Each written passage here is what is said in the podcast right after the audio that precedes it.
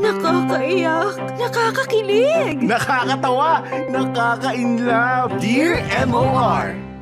nakakaiyak, nakakakilig. Nakakatawa, nakaka-inlove. Dear MOR.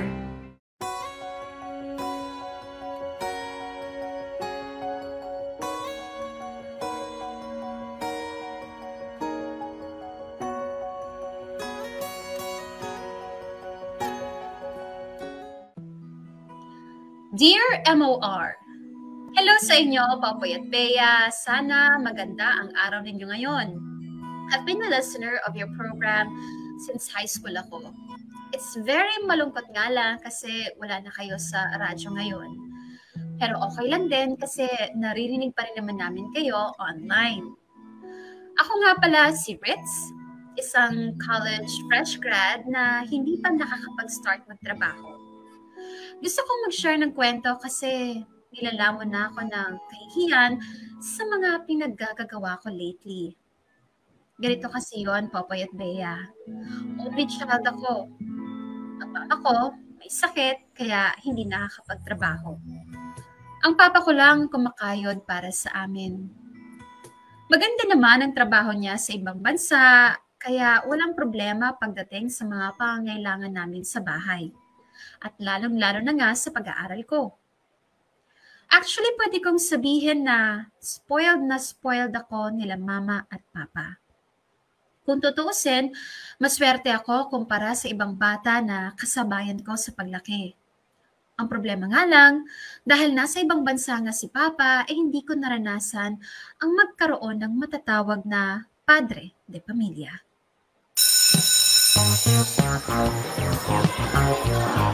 Uwi na! Grabe, nakakapagod tong araw na to. Ritz, Uy, Marcus!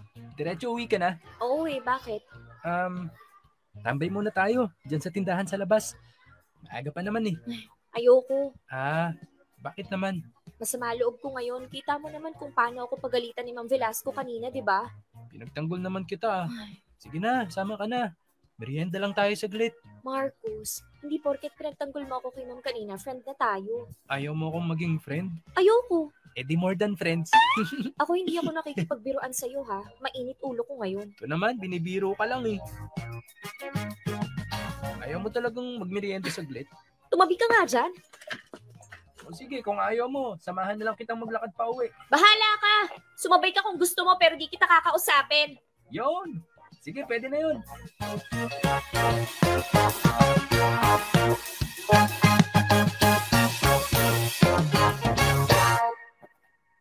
Paninindigan mo talaga yung sinabi mong di mo ako kakausapin. Hmm, sige, okay lang. Ang importante, nagkasabay tayong naglalakad ngayon. Hanggang dito mo na lang ako pwedeng sabayan. Bakit? Kapasok sa kanto na yan yung bahay namin. Ayoko may makakita sa akin na may kasamang lalaki. Baka isipin pa nila boyfriend pa kita. Eh di, hayaan mo silang isipin kung anong gusto nilang isipin. Pwede ba, Marcus? Huwag ka na nga makulit. Pag hindi ka sumunod sa sinasabi ko, hindi na ulit ako papayag na sumabay ka sa akin pa uwi. Talaga?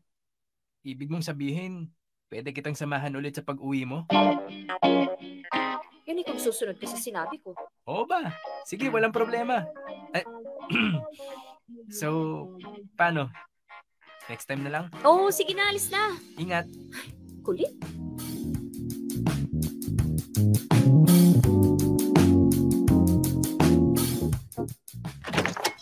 Nandito na ako.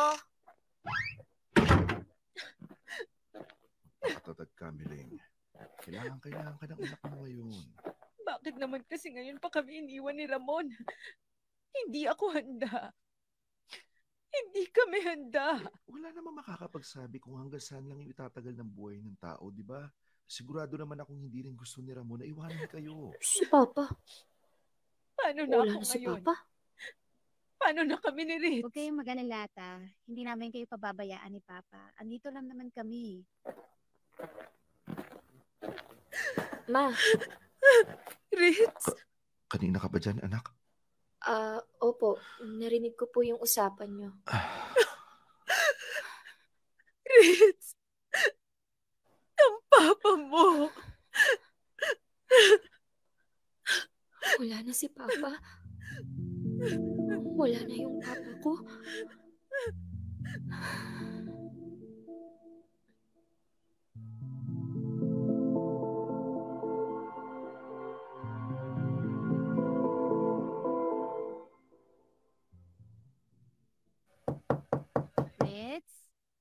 Fritz, pasok na ako ha. Te, Okay ka lang? o, oo naman. Um, alam kong nakakabigla yung balita na wala na yung papa mo. Okay lang kung gusto mong umiyak. Hindi mo kailangang pigilan yung luha Ate mo. Ayan, hindi naman ako naiiyak eh. Nalulungkot ako, oo, pero... Ewan ko, parang wala naman ako makitang dahilan para umiyak ng malala. Fritz, papa mo yung namatay. Oo nga, papa ko nga, pero hindi ko naman naramdaman yung pagiging ama niya sa akin eh. Buong buhay ko nasa ibang bansa siya, nagtatrabaho. Ginawa niya yon para sa inyo. Para may pangtustos sa pangangailangan niyo. Tapos ilang beses lang ba kami nagkita? Isa, dalawa? Mas tatay pa nga sa akin si Tatay Julio eh. Intindihin mo na lang. Wala namang magulang ang gustong malayo sa anak nila eh. Ewan ko ate, gustuhin ko mang umiyak at magluksa gaya ni mama. Hindi ko magawa eh. Hindi talaga yun yung nararamdaman ko. Siguro hindi pa... Kasi hindi pa masyadong nagsisink in sa utak ko. Hindi mo naman siguro ako masisisi kung bakit wala akong nararamdaman sa pagkawala ni Papa. Eh, kasi buong buhay ko, wala naman talaga siya.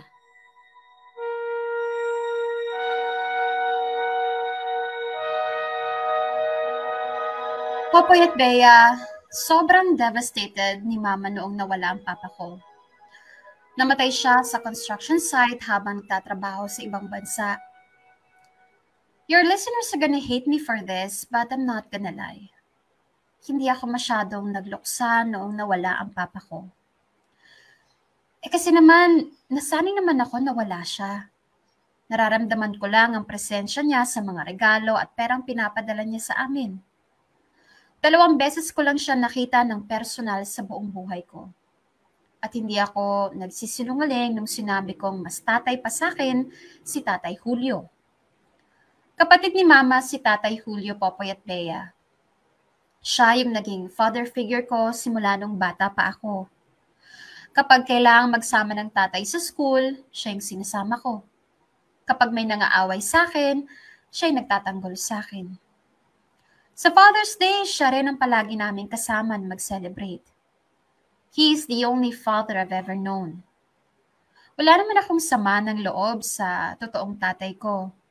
It's just that, mas malapit lang talaga ang loob ko kay Tatay Julio. Not until may nalaman ako tungkol sa kanya na hindi ko nagustuhan.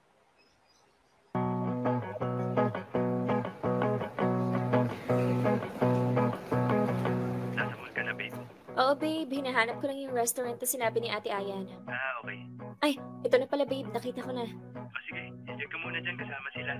Balitaan mo na lang ako mamaya. Happy birthday ulit. Thank you, babe. Tawagan kita mamaya pag uwi namin ng bahay. Okay.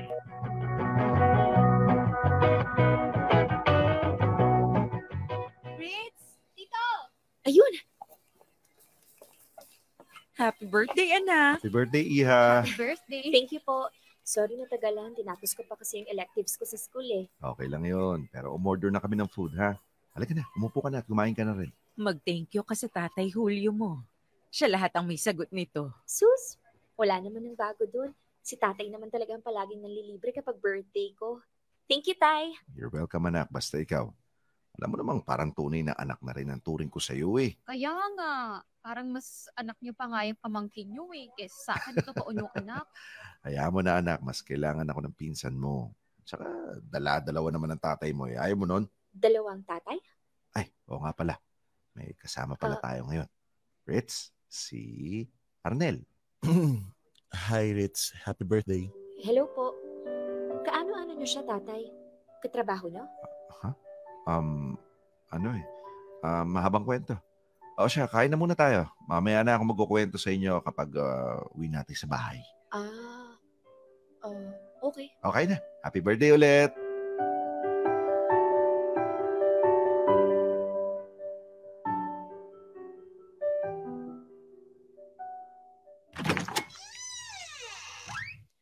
Ay, sa wakas nakarating din ang bahay. Nakakabusog. Ang dami kong nakain. Oo, huwag ka munang humiga. Pahinga ka muna. Okay po. Ah, maiwan ko na kayo ah. May mga ayusin pa ako sa bahay eh. Tito Arnel, akala ko ba? Uwi ka na. O may usapan tayo, di ba? Sorry Julio, pero sure ka na ba sa binabalak mo? Um, oo naman, bakit? Huwag mo sabihin na duduwag ka. Um, Kuya, kung hindi pa kayo handa, okay lang. May mas magandang pagkakataon pa naman eh. Eleng, ilang beses na namin pinospone to. Eh kung patatagalin pa namin, eh baka mas mahirapan pa kaming gawin to sa susunod. Ay, o sige, kayong bahala. Arnel? okay, sige. Um, Ritz, anak, Po?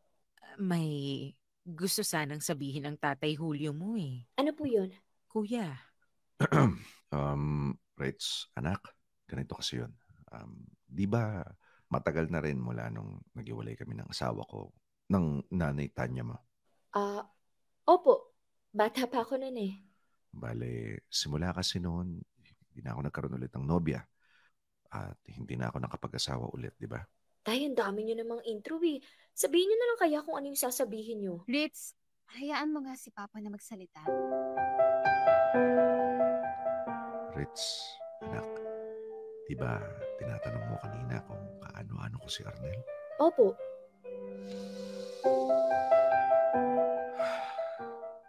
Nobyo ko siya.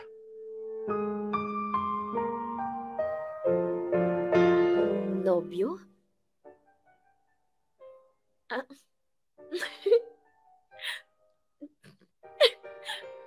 si tatay naman. Ano to, prank? Pinaprank niyo ba ako?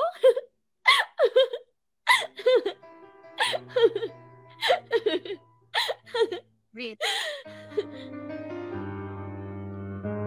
ano? Seryoso ba kayo? Sabi na nga ba, hindi ka maniniwala eh. Hindi talaga.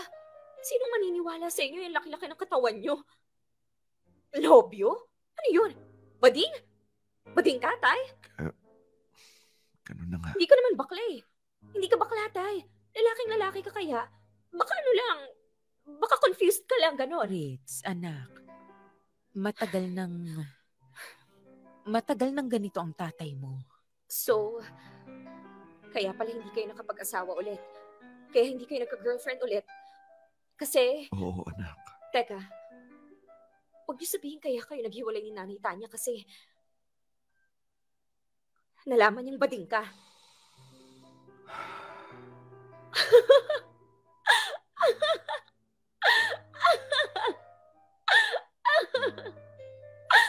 wow! Wow! Ang gandang pa-birthday! Ang ganda ng surprise niyo sa akin, ha? Yung itinuring kong tatay simula bata ako, bading pala? So ano to? Buong buhay ko pala isang kasinungalingan lang, ganon? Kahit na ganito ako, sinikap kong magpakatatay sa'yo kasi alam kong yun ang kailangan mo. Wow! Edi thank you! Thank you kasi nagkunwari ka yung tatay ko kahit na pusong nanay ka pala. Teka, matanong ko nga. So sino mas bading sa inyong dalawa? Sino mas pusong babae sa inyo? Sinong umiibabaw sa inyo? Ikaw? Tito Arnel? O baka naman ikaw, tay? Ritz, sumusobra na yung bunganga mo ah. Anak, hayaan mo na siya. Pati ikaw? Alam mo to, Ate Ayan? Alam niyong lahat? At okay lang sa inyo? wow talaga! So lahat pala kayo pinaglihiman niyo ako. Tapos ano to? Sa mismong birthday ko pa kayo aamin? Ang ganda rin ng timing niyo eh, no? Salamat sa inyong lahat. Salamat sa pagsira ng birthday ko.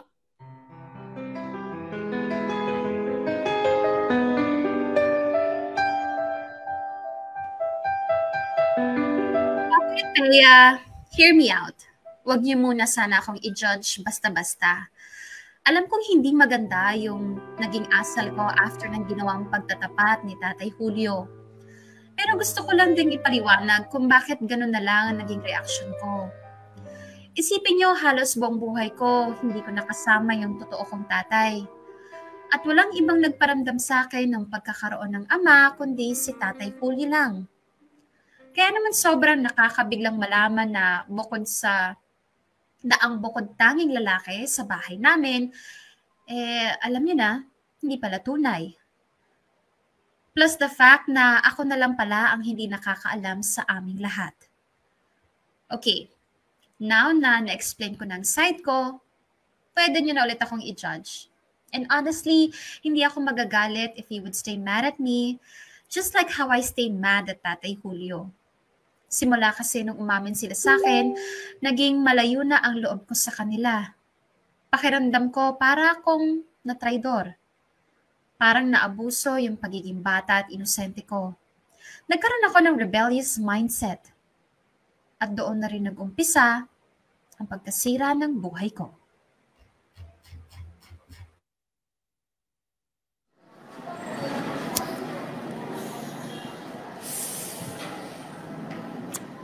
Nakakabagot naman dito sa school. Kaya pala panitambay ka na lang. Kahit nga, Ang boring naman kasi mag-discuss ng prof namin ngayon. eh. ayaw mo na mag-aral. Tinatamad lang ako, hindi ko naman sinabing ayoko. Eh, ba't hindi mo na lang kasi ako gayahin? Tignan mo, di ako nag-enroll, kaya ito, chill-chill lang. Eh mayaman naman kasi parents mo, kaya kahit hindi ka magtrabaho someday, mabubuhay ka. Babe? Oh. What if... Huwag na kaya ako pumasok sa next subject ko. Ano yun, magkakating ka? Cutting ang putik. High school na high school naman yung term na ginamit mo. Malay ko ba kung anong tawag ng mga college doon? So, ano? Gusto mo gumala na lang? Saan tayo pupunta? Ikaw bahala, saan mo ba gusto? Hmm, sa bahay niyo na lang para tahimik. Yan ah, mukhang may binabala ka sa akin ah. Sira ulo, baka ikaw. Joke lang. Tara, bili muna tayo ng pagkain sa convenience store. Food trip malala. Tara, tara.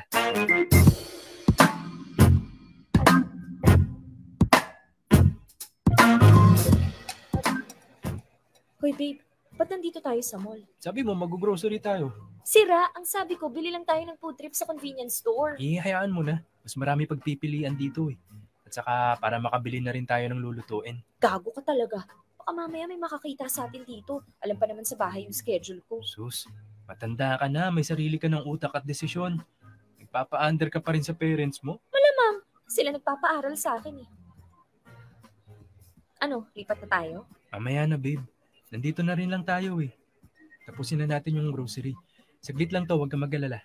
Pag ako talaga nahuli, malilintikan ka sa akin, Marcos ha. Oo na, oo na. Tara na, punta na tayong supermarket. It's, Ate Ayan? anong ginagawa mo dito sa mall? Di ba dapat nasa school ka ngayon? Um, ano te, may bibilihin lang kaming material para sa ano, sa science. Science? Eh, wala ka naman naka-enroll na science subject ngayon ah. Tsaka sino yung kasama mo? Classmate ko te, si Marcus. Eh, ba't di ka naka-uniform? Ah, ha? Asan yung ID mo? Oh. Ako? Oo, ikaw nga. Nasaan yung ID mo? Ritz, wala akong ID. Ano? Wala akong may pakita? Magsabi ka ng totoo, Ritz. Sino ba itong kasama mo? Ba't kasi hindi mo na lang sabihin yung totoo, babe? Matanda ka na eh. Hindi ka na bata para paghigpitan nila. Anong sinabi mo?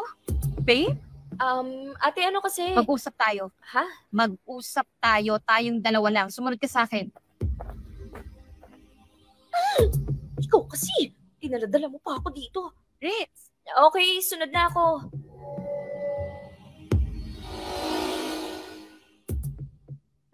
Ano tong ginagawa mo, Ritz, ha? Te, Umabsent ka sa school? hindi pumasok ako sa first subject ko. Yung second subject lang hindi ko pinasukan. Diyos ko naman, Ritz. Hindi ka pa nangihinayang sa pinagpapaaral namin sa'yo. Gano'ng tagal mo nang ginagawa to, ha? Ngayon lang. Ngayon lang, te, promise. Napilit lang talaga ako. Napilit? Nino, nung lalaking yun? Sino yun? Boyfriend mo? Ah, oo. Hindi ka ba nakukonsensya sa ginagawa mo? Nagpapakahirap ang mama mo para mapag-aral ka. Humingi na nga ng tulong sa amin ni Papa eh. Para lang ma-enroll ka doon sa university na gusto mo. Tapos a-absent ka lang sa mga subject mo. Ate, ngayon lang naman talaga nangyari to eh. Hindi mo ba naisip ko nung mararamdaman ng mama mo pag nalaman niya to, ha? Ate, huwag mo sabihin kay mama please. Baka pahintuin niya ako sa pag-aaral. Ayoko naman magstay sa bahay maghapon. Nakakabagot dun, sobra. Yun talaga inisip mo? Nakakabagot?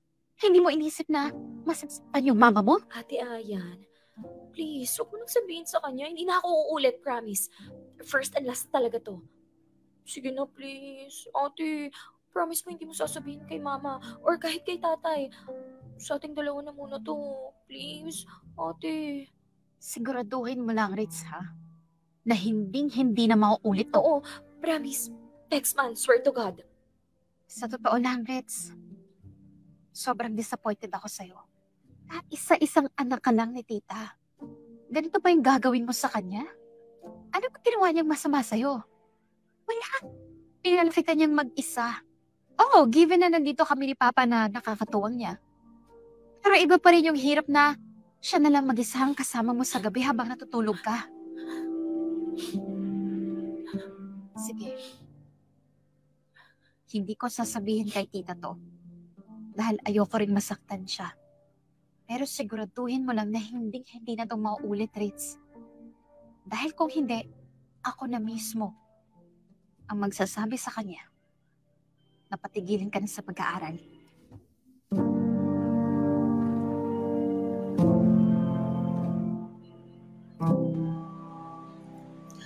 Popoy at Bea, kung si Tatay Julio ang nagsilbing ama ko simula pagkabata, si Ate Ayan naman ang bukod tanging kapatid na kinalakihan ko. Anak siya nila Tatay Julio at kagaya ko, only child din siya. Kaya naman, gets na gets namin ang isa't isa at sobrang close kami. Parang totoong magkapatid na nga kami. Lahat ng mga sikreto ko nung nagdadalaga ako, siyang nakakaalam. From my first crush, my first manliligaw, my first heartache, lahat alam niya. And so I expected na sasabihin niya rin sa akin lahat ng sikreto niya.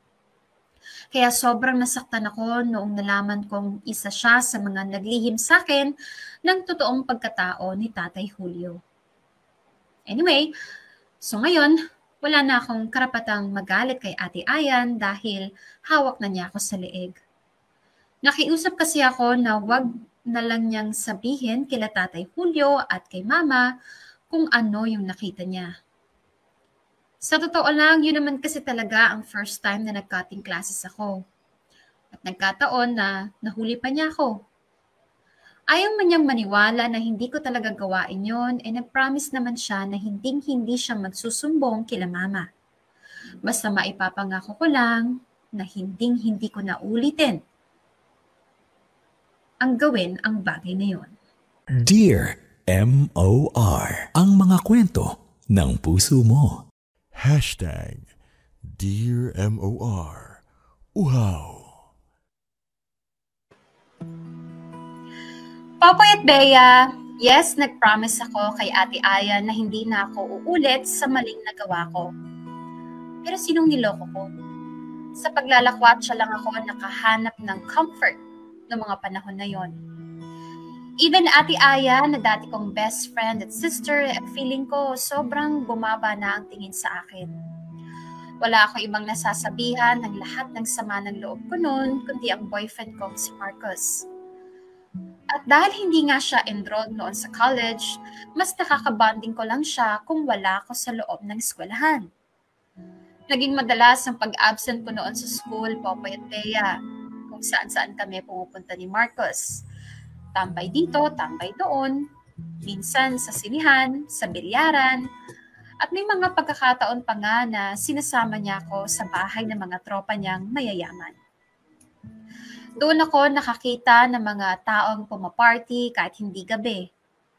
Kung tayo sanay tayong mag-unwind after office hours, pues ibahin niyo ang mga kaibigan ni Marcus. Meron sa kanilang may mga basement na may sariling bar.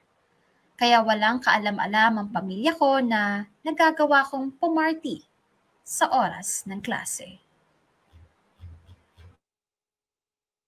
Ay, antok pa ako. Oh, gising ka na pala. Ang aga nyo naman dito. Wala ba kayong trabaho? Ah, linggo ngayon, nakalimutan mo na? Mukhang ginabi ka yata masyado ng uwi kagabi ha. Anak, mag-iingat ka sa mga lakad mo. Napakadelikado ng panahon ngayon. Ay nga pala, may dala akong almusal dyan. Kumain ka na muna ha. Sigurado akong gutom na. Naantok na po ako. Hindi ako nagugutom. Gusto ko magpahinga. Ilagay nyo na lang yan dyan. O kaya pakain nyo sa iba. Ritz, anak. Sige na po. Pasok muna ako sa kwarto ko.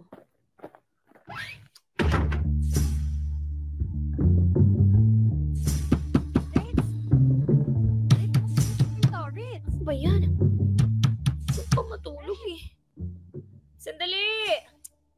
Kailan naman puyat na puyat yung tao tsaka pa mang i-store. Ate Ayan, bakit? Ano to? Saan galing yan? Nakita to ni tita sa bag mo. Ma?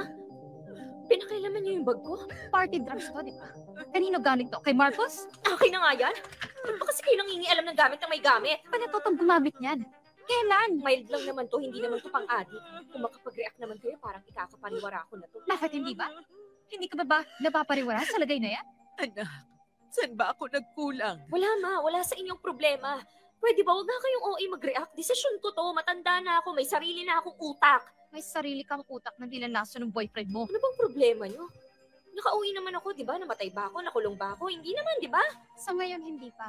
Pero kung hindi mo pa ititigil yan, baka bukas pakalawa, humandusay ka na lang sa daan. Eh di humandusay, at least humandusay akong masaya. Choice ko yun. Sobra na yung pangatwiran mo, ha?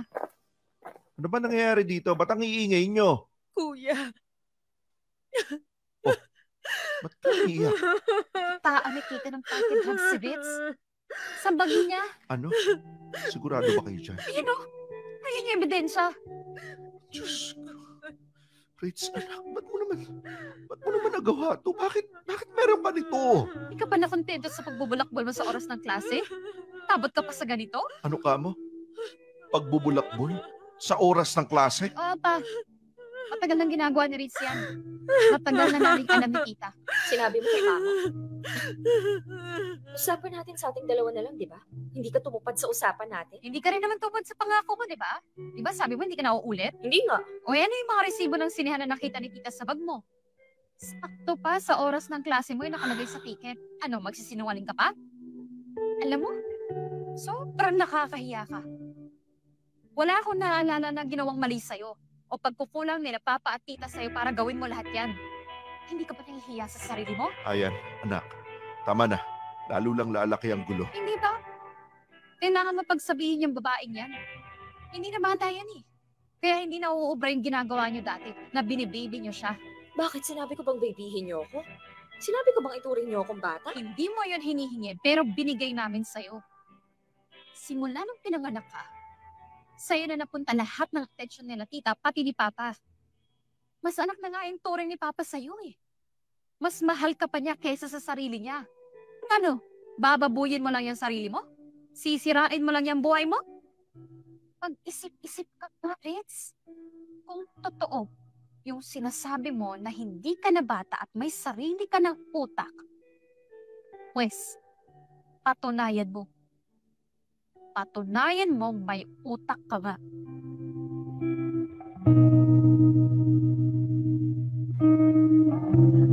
Popoy at Bea, lalo pang ang lumaki yung problema sa bahay. Well, ako lang naman ang problema and my rebellious mind. But yeah, lumala ako ng lumala. After that incident, grounded na ako. Hatid sundo ako ni Tatay Julio sa college kahit hindi ko naman siya kinikibo o kinakausap the whole time. Para akong bata na bantay sarado ng magulang. The thing is, the more na pinaghihigpitan nila ako, the more na mas gusto kong magrebelde. At dahil hindi naman nila ako nababantayan 24-7, nakahanap ako ng paraan kung paano makatakas kay Tatay Julio. May mga pagkakataon po po at Bea na nakakalabas pa rin ako ng school, lalo na nga in between classes. Walang kaalam-alam ang pamilya ko na natatakasan ko pa rin sila.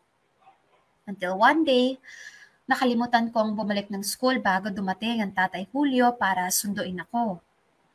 Wala naman akong narinig na anything sa kanila, so I thought, okay lang. Siguro nagsawa na sila sa pagkontrol sa akin. Hanggang sa naulit ng naulit yun. Maraming beses akong hindi nakakauwi ng tama sa oras.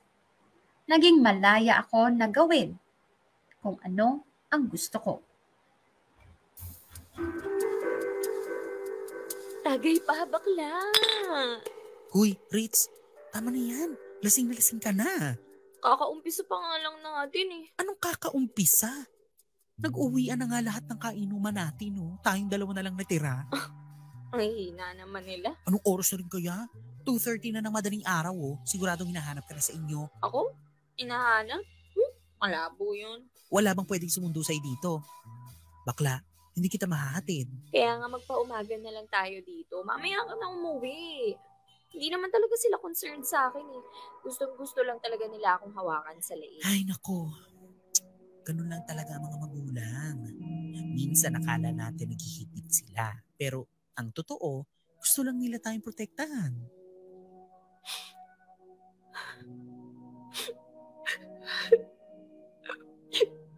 Hoy, ano na? Huwag kang umiyak dyan, bakla. Baka isipin ng mga nakakakita, pinaiyak kita. May tanong ako sa'yo. May tatay ka, di ba? Siyempre, malamang. Ano kala mo sa akin, putok sa buho? Ibig kong sabihin, may tatay ka ba? Yung totoong tatay, yung nandyan para sa'yo. Yung hindi ka iniwan para magtrabaho. Rich, Ano bang feeling ng ganun? Yung meron kang tatay na maiiyakan, matatakbuhan, masasabihan ng problema. eh di ba may father figure ka naman? Yung tatay Julio mo? Yun ba? Yung mapagpanggap na yun? Kung alam mo lang.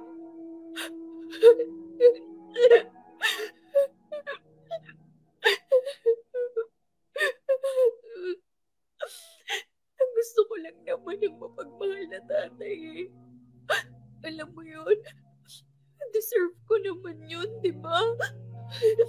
Hindi ko alam kung ano yung pinagdadaanan mo bakla. Pero sure ako kung ano man yung atraso sa'yo ng tatay Julio mo. Alam kong pinagsisisihan niya yun. Halika na. Pahinga ka muna. Tama na muna yung pag-inom. Diyos ko, wasak na wasak ka na. Paano ka kaya makakauwi niyan?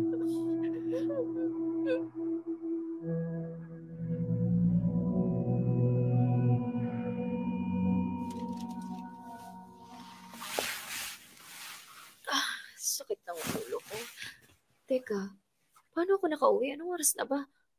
Asan ba yung cellphone ko? Bad trip. Deadbat na pala yung CP ko. Ay, labas nga muna ako sa doon. Walang iya. Ba't ang dilim sa labas? Hindi ba sumisikat ang araw? Baka naman gabi na ulit. Buti naman nagising ka na. Ate Ayan, Alam mo ba kung anong oras na? kagigising ko lang eh. Hindi ko alam kung gaano katagal akong tulog. Mag-aalas 7 na. Ng gabi. Tama nga ako, gabi na ulit. Pusta ako, hindi mo na naman alam paano ka nakauwi kagabi. Hindi eh. Sabi na nga, be. Ritz? Anak, bakit ka bumangon agad? May kailangan ka ba? Hayaan niyo siya, tita. Matanda na yan. Kaya na niya sarili niya. Ano ba nangyari? Hindi mo maalala? Hindi mo alam na langong-lango ka sa alak kagabi? At hindi mo kailangang umuwi mag-isa? Pwede ba, Ritz? Kung gusto mong siraan yung buhay mo, huwag kang mandamay ng iba. Huwag niyo kasi akong pakialaman kung ayaw niyong madamay. Matapos magmalasakit si Papa sa'yo, yan ang sasabihin mo. Alam mo kung hindi na siya nakatulog kagabi, kakaisip kung nasan ka? Kung bakit hindi ka pa umuwi? Eto na naman po tayo. Pagod na pagod sa trabaho si Papa, pero ikaw pa rin ang iniisip niya. Kahit nasang sulo ka ng Pilipinas, susunduin ka niya. Kasi ayaw niyang mapahamak ka. Tapos, yun ang sasabihin mo? Na huwag ka naming pakialaman? Ayan, pagpasensyahan mo na yung pinsan mo. Hayaan mo na muna siya magpahinga. Hindi, tite. Sumusobra na yung anak niyo. Ilang beses niyang ginawa yung pag-uwi ng laseng at dis oras ng gabi. Pati tayo nadadamay na sa pinagagagawa niya. Saka na natin pag-usapan na. Pahupain mo na muna yung inis mo. Alam ba kung gaano kadelikado pagmamaneho ng madaling araw, ha? Lalo't walang tulog si Papa. Alam mo ba yon? Ayan. Etong tatandaan mo, Ritz, ha? Kapag may nangyaring masama kay Papa dahil sa ginawa mo, hinding-hindi kita mapapatawad. Kung alam ko lang na lalaki kang ganyang katigas ang ulo, sana'y pinagdamot ko na lang sa'yo yung tatay ko.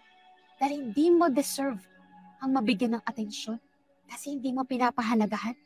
Hindi mo deserve ang mahalin.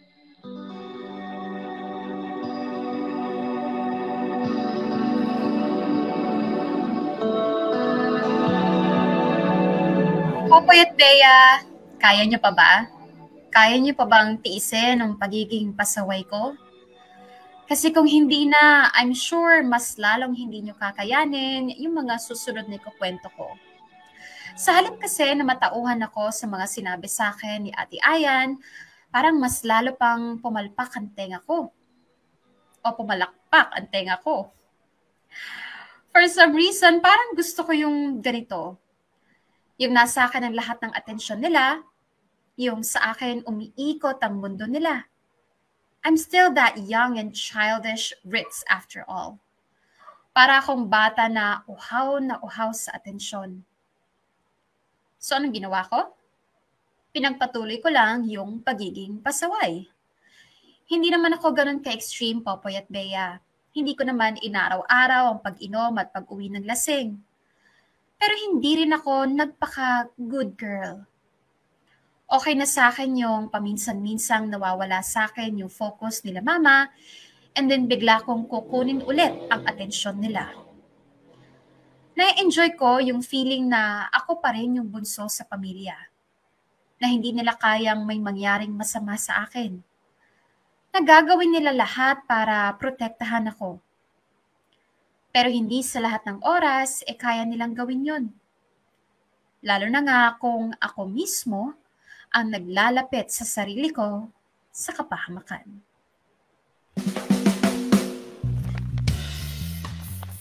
Ayan, okay na. Ganda-ganda ko talaga.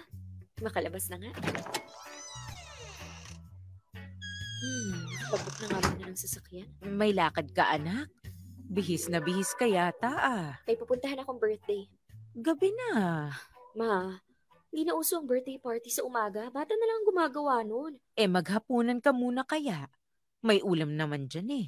Nagluto ako. Si mama talaga kahit kailan. Birthday nga yung pupuntahan ko, di ba? Meaning kainan yun. Doon ako kakain. Oh, sige. Ikaw ang bahala. Pero nak, pwede bang huwag kang masyadong magpagabi? Nag-aalala kami sa iyo eh. Huwag nga kayong OA ma. Never naman ako napahamak, di ba? Hindi ka pa napapahamak kasi palagi kang sinusundo ng tatay Julio mo. Kung hindi niya ginagawa yon, palagay mo ba, wala pa rin nangyaring masama sa iyo hanggang sa ngayon? O edi sabihin niyo sa kanya na huwag akong sunduin para magkaalaman. Ay, kainis. Paumpisa pa lang ng araw ko, sinisira niyo na. Kaalis na nga. Hello, babe. Papunta na ako.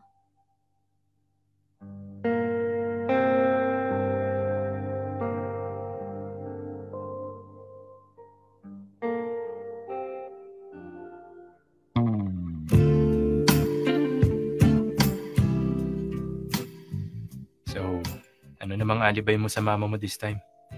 Sinabi ko may birthday akong pupuntahan. And naniwala siya? Ewan ko dun. Walang mahalaga, nakaalis ako. Di na mahalaga kung naniwala siya o hindi. Yan ang gusto ko sa'yo eh. Gagawin mo ang lahat, makasama lang ako. Masaya ka ba? Oo naman. Mm, Um, Marcos, Mm. wait lang. bakit? Hindi pa ako ready eh. Hindi ka pa ready? Wala ka bang tiwala sa akin? Meron naman. Kaya lang. Come on, Reds. Matagal ko nang hinihiling sa'yo to. Hindi mo pa rin ba ako mapagbibigyan?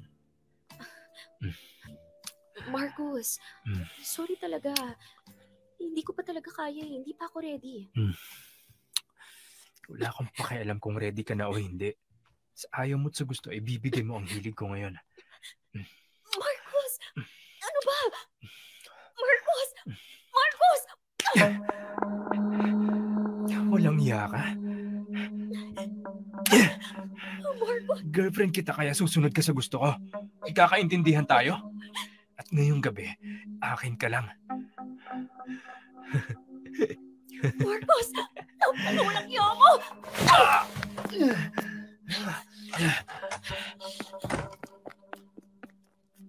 Tulong! Tulong! Tulungan niyo ako! Si tatay! Si tatay! Tatawagan ko si tatay.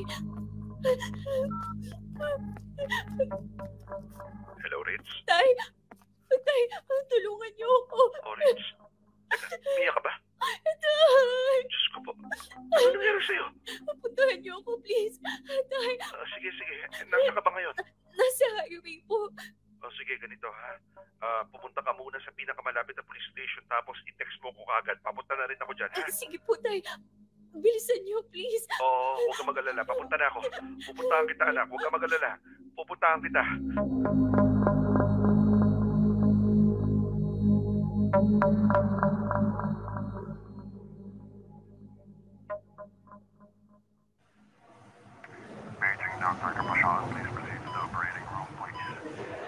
Dr. Capashan, please proceed to the operating room, please. Ah, ate. Si tatay, okay lang ba siya? Okay na siya. Buti na lang hindi manila yung aksidente. Kailangan niya lang daw pahinga sa amin ng doktor. Sorry. Sorry, ate. Nakita mo na yung ginawa mo? Ito yung sinasabi ko.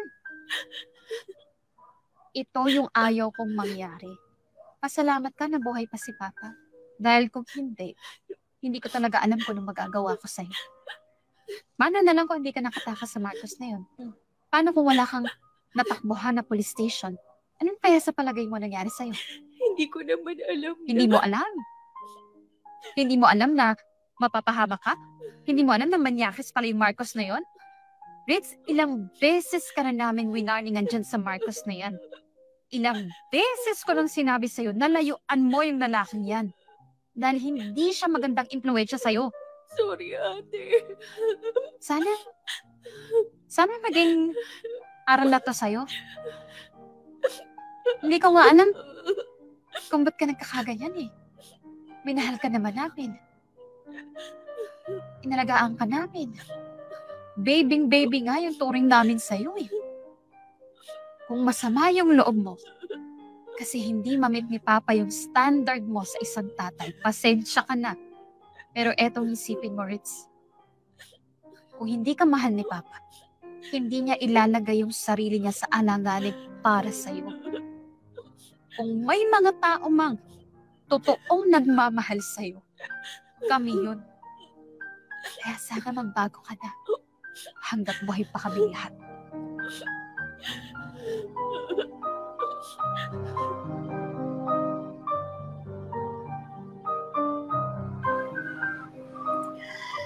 Opo at Bea, like I said sa umpisa ng sulat ko, hiyang-hiya ako sa mga pinaggagagawa ko lately.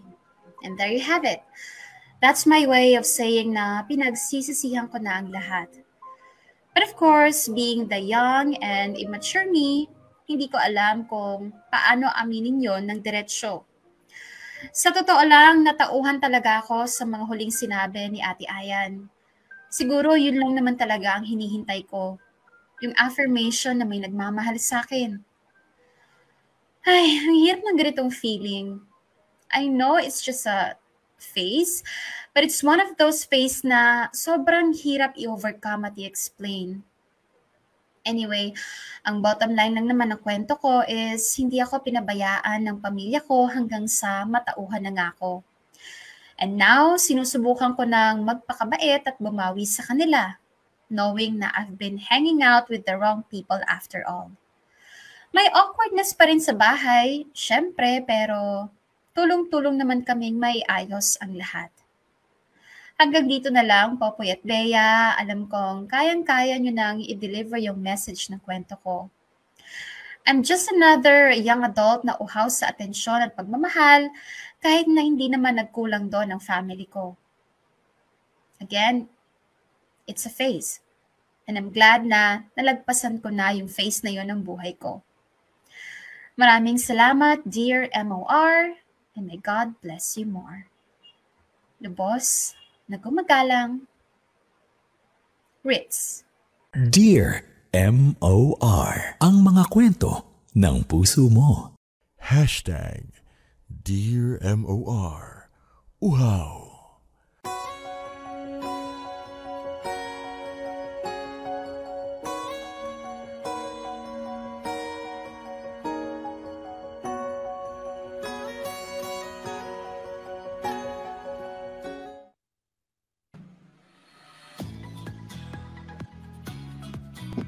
Mga kapamilya, oras na natin. It's uh, 12 minutes after 2 p.m. At yan na nga po, no, ang napakagandang uh, kwento nitong si uh, Ritz at uh, kasama ang kanyang uh, matigas na ulo na tinernuhan ng matigas ding muka.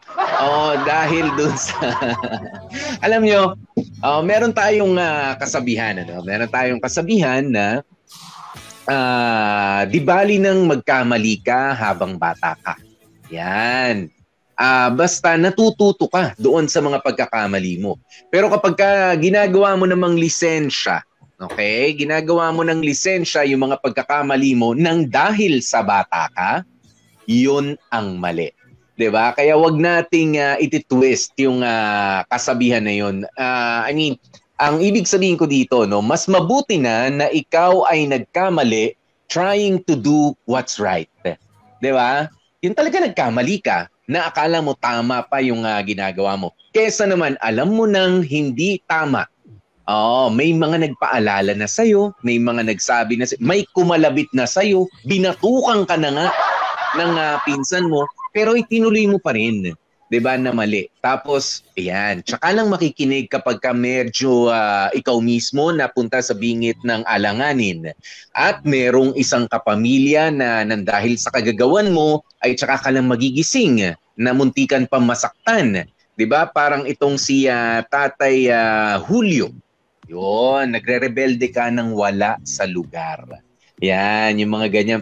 Alam nyo, uh, okay lang naman na kumuha tayo uh, humiling ng uh, konting atensyon o magpapansin sa mga sa mga kapamilya natin lalong-lalo na kung uh, merong magandang dahilan eh. 'Di ba? Pero kapag ka lagi ka na lang nagpapapansin, uh, aba teka, problema naman na 'yan. Problema na hindi na hindi na healthy 'yan. Oo. Uh, natural lang ha na gusto mo na ikaw naman ang uh, puntahan ng uh, attention pero naku problema pagka gustong gusto mo ikaw na lang talaga ang uh, focus. Ikaw ang bida. Alo? Ganun. Alam mo, Popoy, well, pangalan to letter sender na to? Si Ritz. Ritz. Mm. Ritz. Okay. Nanonood ba si Ritz? Okay, sige. Ritz, alam mo, una sa lahat, um, kinakatuwa ka nung mga uh, kapwa mo, kaidaran mo, or nagdaan sa ganyang phase na may reason, may valid uh, reason, at may karapatang magrebelde. Mm. I'm sorry, but you don't belong there. Kumaga sa cool, ikaw yung pa-cool. Okay? Mm-hmm. Kasi alam natin na may mga tao talaga, may mga kabataan talagang nagre-rebelde. Yan yung may mga hindi magagandang, merong may mga hindi magagandang family bra- background, may mga uh, masasamang nangyari sa kanila. Na abuso. Na, traumatic experiences, broken family. Yan yung mga talagang nagre-rebelde na iintindihin mo talaga na talagang uh, bibigyan mo ng focus at bibigyan mo pa ng awa at kabaitan. Mm. Kasi Bea, wala ano eh, wala uh, yung mga sinasabi mo mga taong yan, mga kabataan yan, sila yung walang nakitang uh, maayos o hindi nakita na maayos yung pakikitungo sa kanila ng family members nila. 'Di ba? Kaya parang wala rin silang uh, model ng uh, magandang family relationship. 'Di ba? Yeah. That's what Bea is trying to say. Kaya kumbaga, hindi ko alam kung paano yung maayos na pamilya. Kaya ito ko, ganito lang ang makitungo sa kanila. Binabastos lang naman nila ako. Binabastos ko rin sila. Ganun yun. Ikaw, sila hindi eh. Lehitimong hindi nakaramdam ng matinong pagmamahal. Lehitimo mm-hmm. ah. So, ikaw, uh, Ritz, etong ginawa mo, isa itong purely selfish pagpapapansin. You're, we're not even gonna call that as a phase kasi lahat naman tayo nagdaan sa phase na yan, pero you, you, parang ikaw ang gumawa niyan sa sarili mo. That's mm. not a phase of being a young adult. That's just you making, being selfish and making uh, papansin and making the entire world all about you. And that's sinasadya. Kasi pag sinabi mong face, hindi sinasadya yun, Popoy eh. Parang may ano eh, anong tawag dito? Ang sitwasyon na nagtulak sa'yo.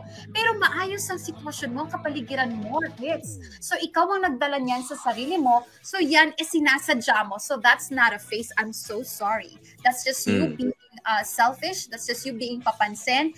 And um, although siya na rin yung nagsabi na uhaw na uhaw ka, pero binibigay naman sa'yo lahat ng pagmamahal. So anong tawag mo doon? Ha? Anong tawag mo doon? Pagiging ah masama lang talaga ugali mo, Ritz. Yun, yun, Mm. yun, Popoy. Masama lang Oo. talaga ang Ah. ugali mo. Tama yung sinabi ni Popoy, masama ugali ko ngayon, pero I have a license because you know, I'm still young. And eto pa, Popoy, maging rebelde because you guys, you may traitor me. Ha? You didn't tell me that may ano pala, may tatay Julio pala is ano, is baklita. Like, girl, that's not about you. That's about Mm. your tatay Julio. That's his ano, that's his life. That's his ano, ah buhay niya na sinishare sa'yo, pero ginawa mo lahat tungkol sa'yo. Ew! Ah, I'm so sorry, Popoy. Pero this letter sender, no, it's feeling ngerang rebellious na ano, may pinagdaanan sa buhay na masaklap at traumatic. Mhm. Isa naman ang Yeah. gumawa ng buhay niya. I'm sorry. But of course, but of course, hindi naman namin, ah, hindi naman siguro gusto sabihin ni Bea, o kapag ka masama ang mga magulang mo, lagi nagmumurahan, nagbabatuhan, sige na, okay lang mag-rebelde kayo. Of course not. Di ba dahil ma- meron din mga sumulat sa atin dito na wala sila nakitang ah, magandang modelo ng pamilya sa loob ng kanilang tahanan, pero hinanap nila yung maayos na pakikitungo o tumingin sila sa ibang model family at ah, tinalikuran yung ayokong mangyari to sa pamilya ko, yung hindi magandang ah, ah, pakiki pakikitungo sa isa't isa, 'di ba? Kaya ah, dito talaga no, meron naman siyang pinanggagalingan, Bea. Meron siyang pinanggagalingan. It's just that ah, alam nyo ang tao, ang tao no, ah, hindi po lisensyang ah, ikaw eh bata pa, hindi pa ako nakakaunawa, pero ang tao talaga Ah, kaya ako sinabing tao eh, kay bata ka, kay matanda ka. Pagka hindi ka marunong ah, makinig at umintindi, ha? umunawa, ayan, palalimin pa natin, umunawa. It's not enough that you know, di ba? Ah, sometimes you have to understand. Ganun yun eh. Ah, regardless kung ah, matanda ka o bata na pinagsasabihan. Katulad nito, doon nag-umpisa ang lahat ng yan nung ah, para bang ah, ah, si Ritz ah, felt betrayed na pinapaniwala siya na meron siyang straight na straight na tatay kay Tatay Julio. 'Di ba? Ah, okay, ipinaalam sa But what you failed to do, Ritz, is to understand, 'di ba, the situation. 'Di ba? There's nothing you can do about it. Uh, it's a decision for Tatay Julio to make uh, on his own. 'Di ba? Wala ka doon. 'Di ba? Ah, kung alam mo ngayon nasaktan ka, of course masasaktan ka kasi iba yung ah, pagkakaalam mo sa setup ng ah, isang ah, pamilya o iba nga yung pagkakakilala mo kay ah, Tatay Julio noon, pero hindi naman siya nag-iba sa iyo. Hindi naman siya nag-iba ng pakikitungo sa iyo, 'di ba? Pinaalam niya lang na Ritz, ito talaga ako, 'di ba? Mahal na mahal Beruin mo pa-birthday palagi sa iyo. Atid sundo ka pa sa eskwelahan. Ayan, pero ah ito naman ano, ah salamat Fritz dahil ah, ngayon dahil sa sulat mo ay na-realize mo na hindi talaga makakaganda kapag ka ikaw ay nakikinig lang, 'di ba? It's not enough that you listen, 'di ba? Ah, you have to comprehend. Kailangan unawain yung ah, sitwasyon. Hindi yung pumasok lang sa tenga, hindi pinroseso, ah, nagrebelde na. 'Di ba? Yan yung ah, sa mga kabataan ngayon. It's not enough that you know ah dapat alam nyo by heart ang ah, mga pangyayari lalo na sa family matters. Katulad niyan, may mga revelation kayong ah, malalaman ah, sa pamilya ninyo o yung mga sensitive information na kailangan kasi kapag ka hindi naging malakas yung ah, understanding natin o yung comprehension natin at basta pinakinggan mo lang dyan, ah, kinasama ng ah, loob mo, hindi mo pinroseso ng ah, maayos, wala, ganyan na mangyayari. Magre-rebelde, akala mo ah, pinagtraidoran ka, akala mo hindi ka nila inisip, but no. 'Di ba? Ikaw pa rin yung ah, inisip. Kaya nga nalaman mo eh. 'Di ba? Ah, kaya ah, magkaiba yon ha, magkaiba. Inuulit-ulit ko, magkaiba yung level ng pinakinggan mo lang sa inunawa mo. Yun. Oo. At saka, pinakita kasi ni Ritz Popoy na yung how ungrateful she was na porkit may nalaman lang siya na ah ito pala Mm. yung tunay na pagkatao nakalimutan na lahat ng magaganda, mabubuti at alam mo Mhm. yun, umaapaw na pagmamahal na binigay sa kanya simula pagkabata siya. And alam mo, ang, ang dapat nga magrebelde dyan si Tatay Julio eh. hindi mo siya pinakinggan ng maayos, hindi mo siya tinanggap. Hinusgahan Mm. mo siya, tapos kung ano-ano pa yung pinaggagawa mo dahil lang sa na-traitor ka, hindi mo ba naisip feeling niya, na, feeling niya na traitor siya. Mm. hindi mo ba naisip, Day, na kaya wala ka sa GC? Eh kasi dahil ayan nga, immature ka pa. Inantay, inantay mo nila kahit pa paano na, o sige, patandain mo na natin ng konti kasi para alam mo yun, mas madaling maintindihan. Kaso Mm. kulang pa pala, Popoy, dapat pala 30 na si Ritz bago inamin nung tatay para alam mo yun, siguradong mature na. Ang Um, not necessarily, Bea. Wala yan sa edad. Wala sa diba? edad. Oo. Mm. Kaya alam mo yun, uh, ito mga kamurkada, kapag ka meron tayong mga naririnig na mga ganyan, mga revelation, ganyan-ganyan, bago natin isipin yung sarili natin, isipin muna natin na tayo ba yung agabyado dun sa revelation na itechiwa? O itong mga kasama ko sa bahay, itong kapamilya ko ang mas nasasaktan kesa dapat sa akin. Alam mo yon para alam mo, para hindi tayo, kasi pag may nakarinig tayo ng bago sa tenga natin, yung mga katotohanan hindi natin nalaman noon, parang feeling natin, oh my God, nasisira na yung buhay ko. Like, this is not even about you, Dai. This is this is about your ano, your Tatay Julio. At yun nga, para kasing ano, inamin naman niya, spoiled na spoiled siya. Pero alam mo, Ritz, that's just you. Kasi ang dami dyan na binigay ng lahat ng mga magulang pero mabuting tao pa rin. Nasa, Mm. nasa ano talaga yun eh. Nasa pagkatao talaga ng, ah, ng ah, tao yun. Kaya Ritz, aside from blaming other people, sana natanggap mo na yon na ang lahat ng ito, ang lahat na nangyari sa'yo, eh ikaw ang may pakana, ikaw ang may kasalanan, ikaw ang may dala. Walang ginawang masama sa'yo yung mga tao sa paligid mo. Ikaw lang talaga ang nag-cause ng drama sa buhay mo. And you know what? You have, sana malaman mo rin na hindi mo kailangan pagdaanan lahat ng mga kung ano man traumatic yung na nangyari sa'yo uh, tungkol kay Marcos para mag-mature ka. You just have to, ala, ang tawag doon, lawakan mo yung pag-iisip mo, buksan mo yung mga mata mo, Ritz, sa totoong buhay. Hindi Mm. mo kailangan, alam mo yun, ah kasi ang ginawa ni Ritz, feeling ko, Popoy, tinesting niya eh.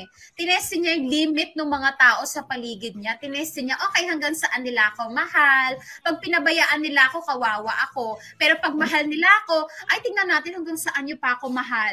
Ganun yung Yeah. naging takbo ng ano, utak ni Ritz eh. And Ah. that's, ano, Ritz, that's, that's not how you do it in life. Mm. Okay? So, paano ba, Bea? Yan ang tanong ni Ritz. Papaano ba? Testingin yung ah, loyalty, yung ah, love and care ng mga tao sa paligid. Bea, please, uh, step one. Step one. Step one, Ritz. Tingnan mo nga ano nangyari sa buhay mo. Nagutom ka ba? Hindi ka ba Mm. nakapag-aral? Naging mag-isa ka ba sa bahay na walang ka ba ng bahay? Kung hindi, ang sagot doon, utang na loob, yun na yung test na hinahanap mo. Ano pa ba Wala ang silang concern sa'yo. mo?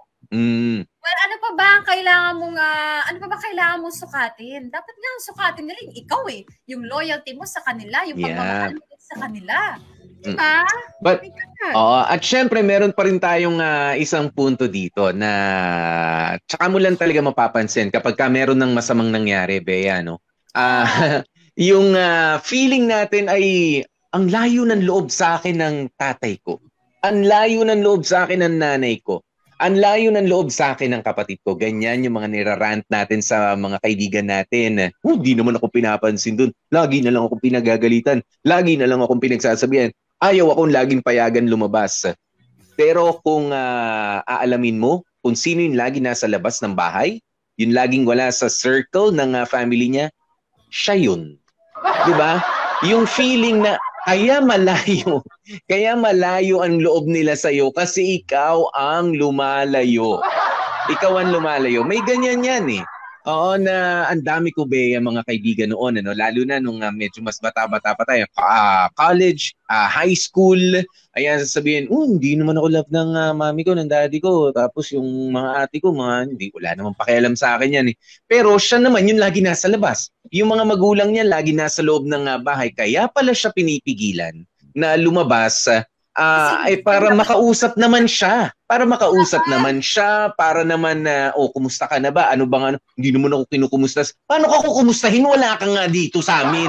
Wala ka dito sa bahay, hindi mo kami kinakausap.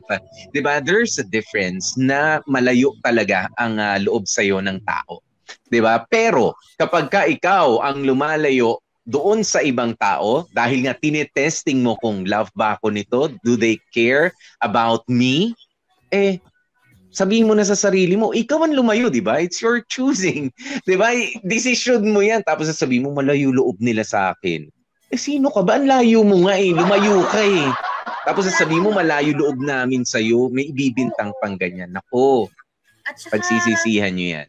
At saka, eto mga kamarkada, para talaga sa akin na, kapag once na nagrebelde ka, talo ka na.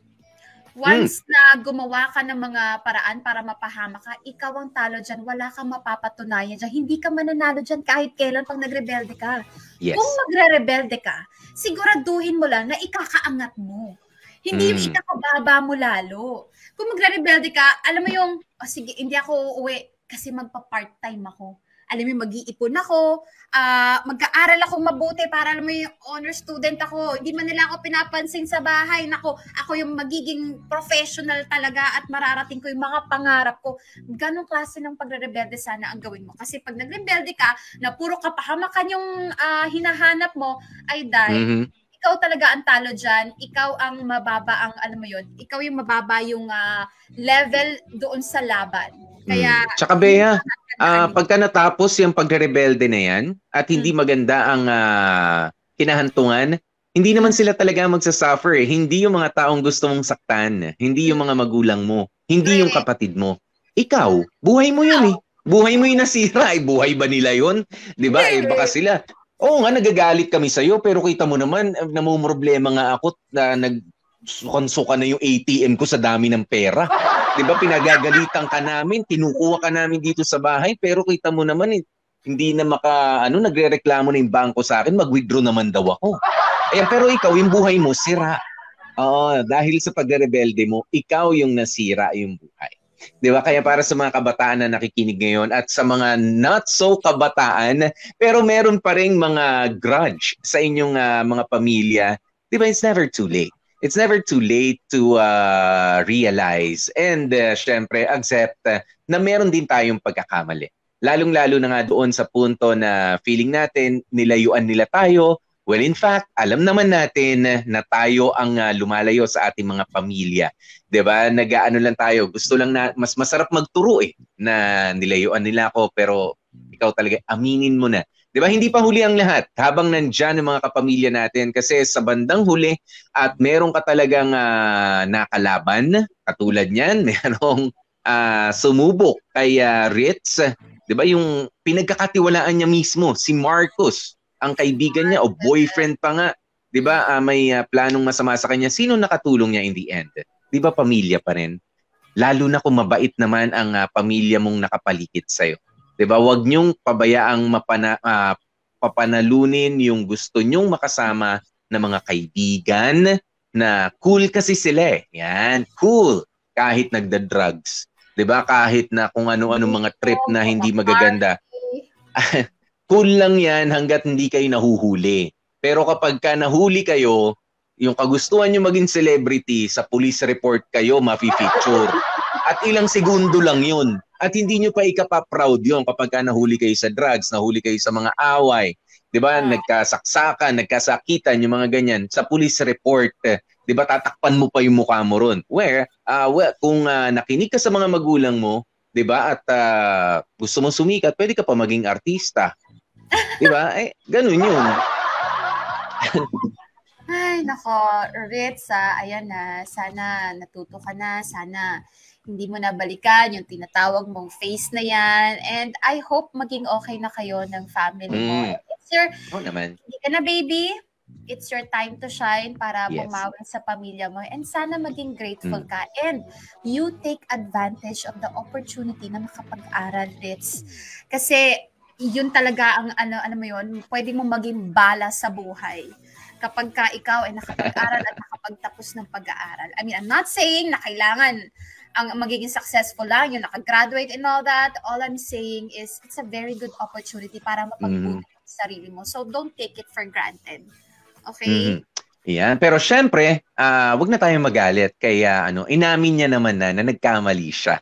'Di ba? Let this story be a lesson para sa mga katulad ni ah, Ritz na naliligaw pa rin nga. Magpasa hanggang ngayon. Kay bata ka, kay matanda ka. Sayang ang panahon. 'di ba? Mahal ka naman ng ah, pamilya mo. Bumalik ka ron, 'di ba? At ah, humingi ng ah, tawad naman. Maraming salamat muna kay Jello Ramos sa kanyang pa 5 Australian dollars. Ah, thank you. Samantala, si ah, Jamie S., sabi niya dito sa YouTube, ah, hindi naman sa ini-invalidate ko ang feelings ni Ritz, ah, pero mababaw talaga ang mga dahilan niya eh. Ah, buti na lang at natauhan siya ng maaga at hindi nasira ang buhay niya ng malala. Nako, Ritz. Yun nga. Buti na lang. Pero merong isang buhay na nasa bingit din. Si ah, Tatay Julio niya, di ba? Kung di pa umabot sa ganun, may disgrasya pa, may aksidente, hindi ka pa magtitino. Huwag na sanang umabot sa ganyang mga eksena. Mm-mm. Ayan. At Popoy, nako, bago tayo, ano, pwede Mm. tayo magpasalamat sa ating mga No, hindi pa. Basa pa tayo. Yung kay Sofia Mira, Oo, sabi niya, ang importante talaga ay yung ah, na-realize niya yung mga mali niya. Dapat pa talagang mapahamak ah, ganyan na talaga mga kabataan ngayon. Actually, hindi lang naman mga kabataan ngayon. Huwag naman tayo ngayon na ngayon. Di ba kawawa naman yung mga bata ngayon? Kahit naman noong mga panahon natin, meron talaga mga ganyan. Oo, ganyan talaga ang mga tao. 'Di ba? I I I uh, accept dung ganung ano no, ah, statement. Ganyan talaga ang mga tao. May kakulitan minsan at sana nga sa pamamagitan ng ganito mga storya eh mag- wala ka doon sa mga tao na ganyang kakulit kay Ritz. Yun. Sabi ni Gail, durog na po si Ritz, Bea, tama na raw, natuto na siya. Ay, talaga. Kasi alam mo, ako, nag-mature ako nang hindi ko naman kailangan pagdaanan yung mga ganyang kagrabing mga ano, mga, kasi kailangan ko lang talagang intindihin yung sitwasyon at yung mundo para mag-mature. Hindi ko Mm. kailangan testingin yung mga ganyang mga bagay para maalam mo, ma-experience, para matuto. I'm just saying. Si ah Renny Boy, sabi niya, sana sa mga kabataan nowadays, or actually, kahit mga dati pa, alam ko namang gusto Mm. niyong gawin yung mga bag- bagay-bagay na nais niyong gawin, pero sana huwag rin kayong pala desisyon. Hayaan niyo, nagabayan kayo ng inyong mga magulang, o kung sino mang mas nakakatanda sa inyo, nakasama niyo ngayon. Ako, oo, aminado naman ako, napasaway rin ako, gaya niyong lahat. Pero ngayon, two years na lang at magte-30 na ako, pasaway pa rin naman, pero nagiging good boy din naman, depende sa mood ko. Yun lang. Ay, maraming salamat, Artie. Oo. Kaya wala kang jowa eh. Okay. Ano pa? Mm. Ikaw. Yan, maraming maraming salamat po sa inyong lahat ng mga nagkomento. Oh, thank you, thank you so very much. Ah, okay. Ayan, birthday daw ni ah, Ma- Tabo ah, bukas. Oh, pahingi naman kahit cake lang po. Aba, ayos ah. Ayan. Tabo, happy birthday to you in advance. Ayan, mga kapamilya. Oh, pasalamatan na natin ang mga gumanap sa ating story for today. Correct. Maraming maraming salamat kay Cindy Basene as Ritz, kay Marcos Wari, alagaw tayo dyan. Ay, ako po talaga, si Ate Ayan, DJ Bea yan, si uh, Nani Melinda Jamie Rubio, si Tatay Julio, pakabait, Jagkamat, si Arnel Dan Caputyon, at si Joni Chan Palma tayo dyan. Ang tumanggap na nakaka-stress na si Ritz, charot, si Warley Alagaw, at ang nag-edit, uy, Dan Caputyon, correct. Siyempre, kailangan diba? Thank you so much, Dandan. pa rin. Oo, si Bea, kita nyo naman, no? Kung ano yung uh, binosesa niya doon sa, ano, si Ate Ayan, ganun pa rin siya. O dito sa pagbibigay ng payo, parang continuation lang ni Ate Ayan ng mga sermon kay Ritz. 'Di ba? In character pa rin siya hanggang sa natapos na yung kwento. Mm, ganyan eh. Oh, ganyan po tayo. Pero syempre, papunta na naman tayo sa Sabado at Linggo. Inaasahan po namin ang inyong pagsuporta sa ating podcasts, di ba? Sa Spotify, Dear MOR the Podcast, at sa Apple Podcast. At syempre, hindi lamang po dyan, meron pa kaming ah, ibang mga paalaala sa inyo. Ayan, kung ah, saan ninyo ah, komportable at convenient na mapapakinggan ang ah, Dear MOR. Hello po muna sa mga nasa Alto app. hello! Salamat sa mga tumututok sa atin sa Apple ah, Alto app. Ayan, sa Kapamilya Online, prime time, 11 p.m. every Saturday. Saturday, oo. Mm. Sa Kapamilya Online Live, 4 a.m. every day. At yung sa. Auto app pala, saktong-sakto, on time tayo dyan, Popoy, 12 noon tayo dyan. Huwag kang Salamat po. Salamat po. Di sa, sa Alto eh, pasukan time in ko. Hindi kami malilig dyan. Sakto-sakto tayo dyan. Sa Spotify Hmm. tsaka sa Apple Podcast, yung ating upload dyan ay 12.30. Monday and Monday. Friday, 12.30 p.m. Okay? Mhm. Yun. Mga kapamilya, maraming maraming salamat sa isang ah, linggo ng ah, ah, pagsama sa amin, pagtutok dito sa Dear MOR. Ako po si DJ P, DJ Popoy. That's my Guapopoy. Of course, gorgeous bee, Bea Pose. At ang lagi naming paalaala, stay safe, stay healthy, at kahit anong mangyari, mga family, keep smiling and stay happy. Bye-bye.